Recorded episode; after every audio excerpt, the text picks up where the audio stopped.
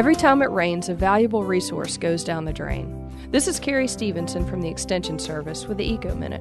Collecting rainwater from rooftops is an ancient practice, but the use of rain barrels and cisterns has increased in popularity due to recent droughts and a cultural emphasis on being eco friendly. Rainwater collected from a roof into a cistern or rain barrel can be used for landscape and garden irrigation or for washing cars or pets.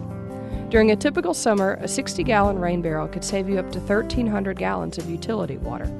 In addition, the water collected can reduce flooding and erosion problems caused by heavy rains. By diverting some water from local drainage, you can also prevent stormwater pollution by keeping that water from running off and collecting hazardous pollutants like pesticides, fertilizers, and bacteria, which typically drain into our local water bodies. For more information, go to wwf.org or www.escambia.ifas.ufl.edu.